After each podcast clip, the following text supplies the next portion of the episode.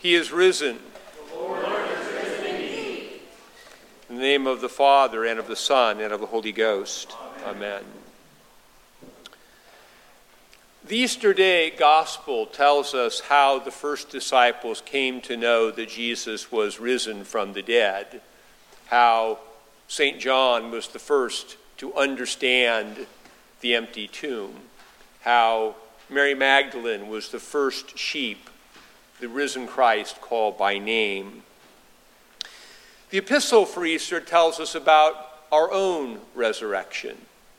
It says, "If you then were raised with Christ."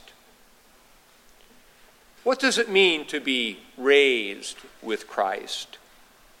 For Saint Paul, who wrote our epistle, resurrection is the experience of baptism and faith.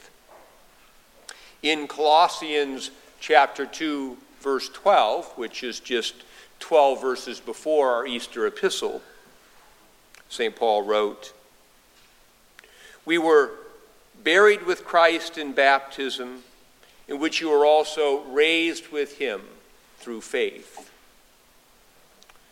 This echoes Romans 6:4, which says, quote, "We are buried with Christ through baptism into death, that like as Christ was raised from the dead by the glory of the Father, even so we also should walk in newness of life."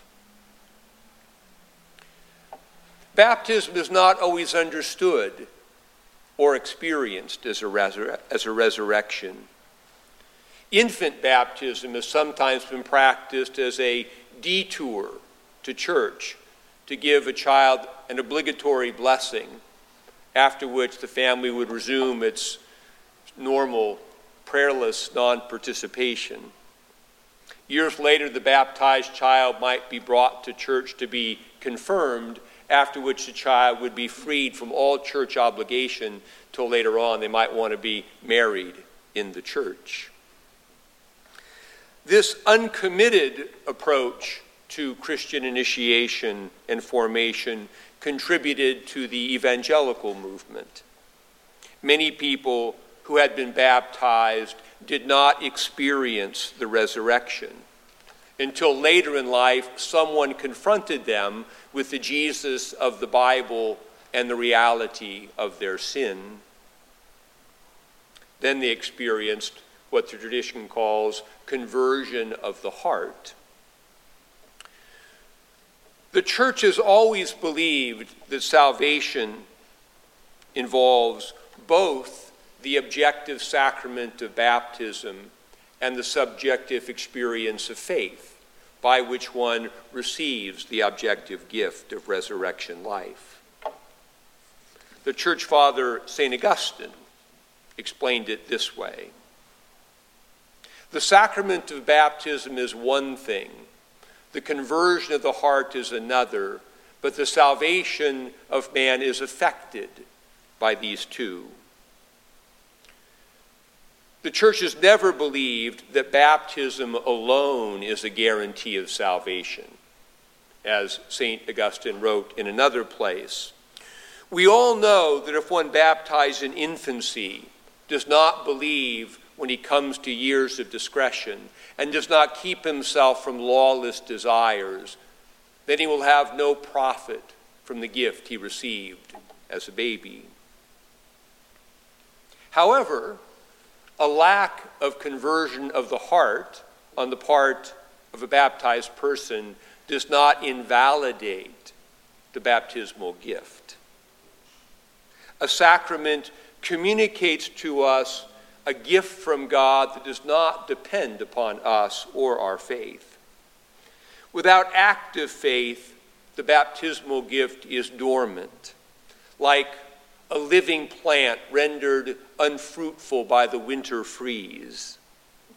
Conversion is like the spring thaw that opens the heart to the life God has planted, causes it to take root and grow and bear fruit.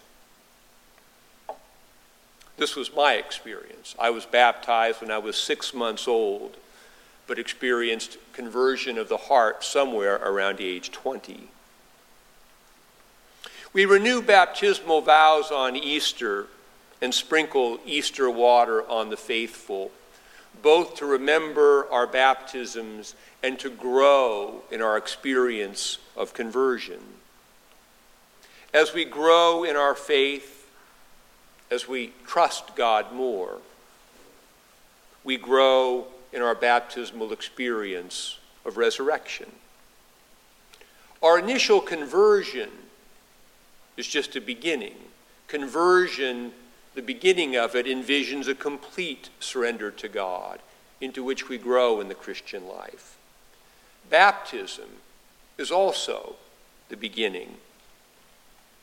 Our baptism looks forward to our actual resurrection on the day of resurrection, when, as 1 Corinthians chapter 15, verse 52 says, the trumpet will sound, and the dead will be raised incorruptible, and we shall be changed.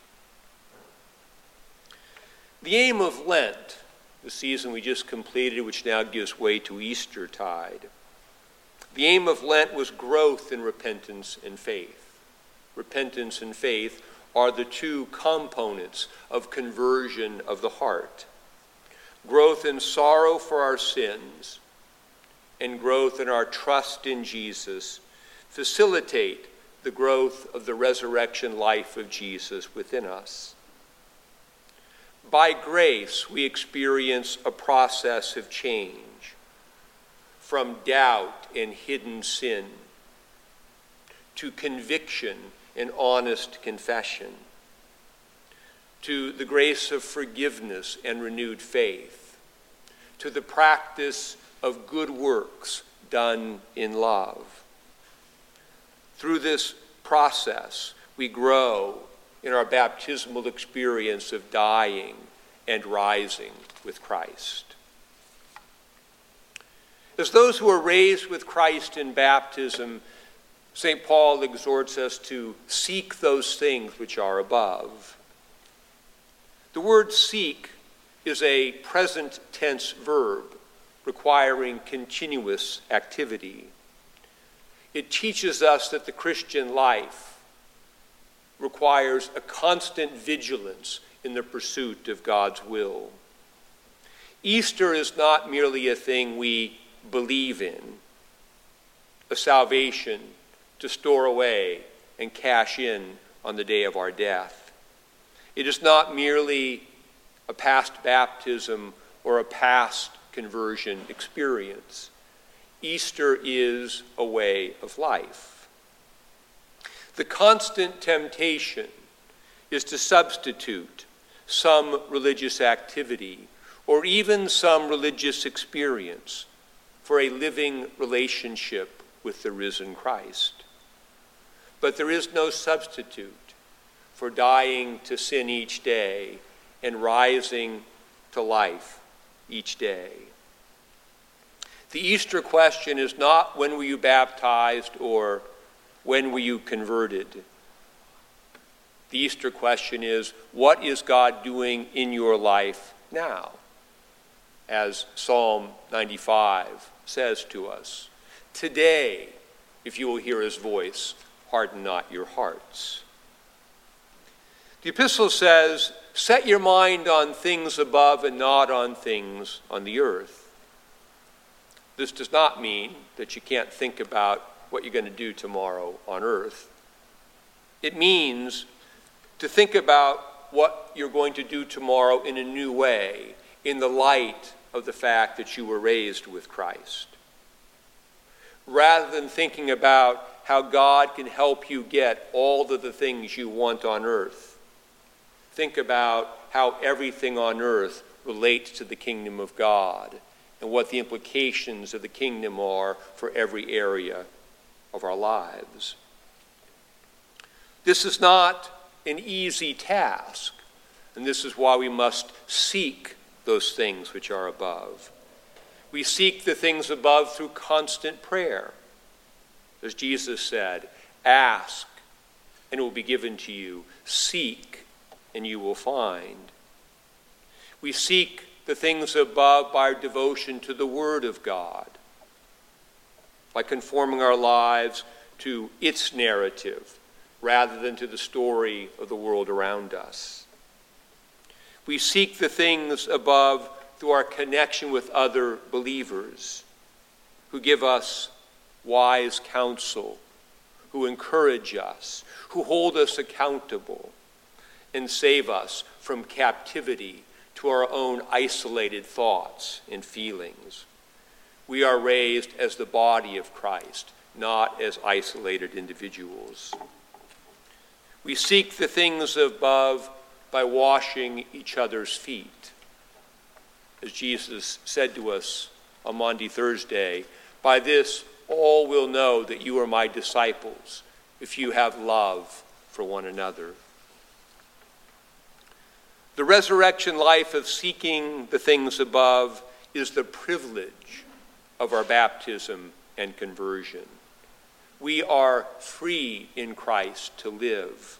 We are free from the futility of the world and its false promises, which always disappoint us. We are free from captivity to our former patterns of sin, which always make us miserable. We are free to love. The main barrier to our freedom in Christ is fear.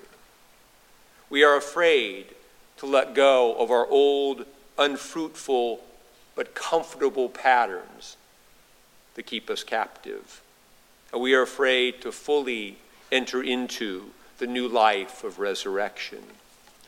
This is why Jesus constantly told his disciples, "Do not be afraid." As the risen and glorified Jesus said to the exiled Saint John on the island of Patmos, "Do not be afraid. I am the first and the last. I am he who lives and was dead, and behold, I am alive forevermore."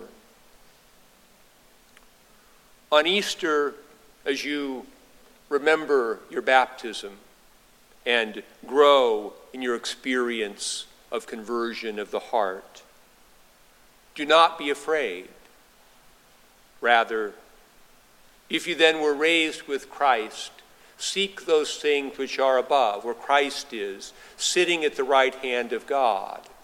Set your mind on things above and not on things on the earth, for you died, and your life is hidden with Christ in God. And when Christ, who is our life, appears, then we will also appear with him in glory. In the name of the Father, and of the Son, and of the Holy Ghost. Amen.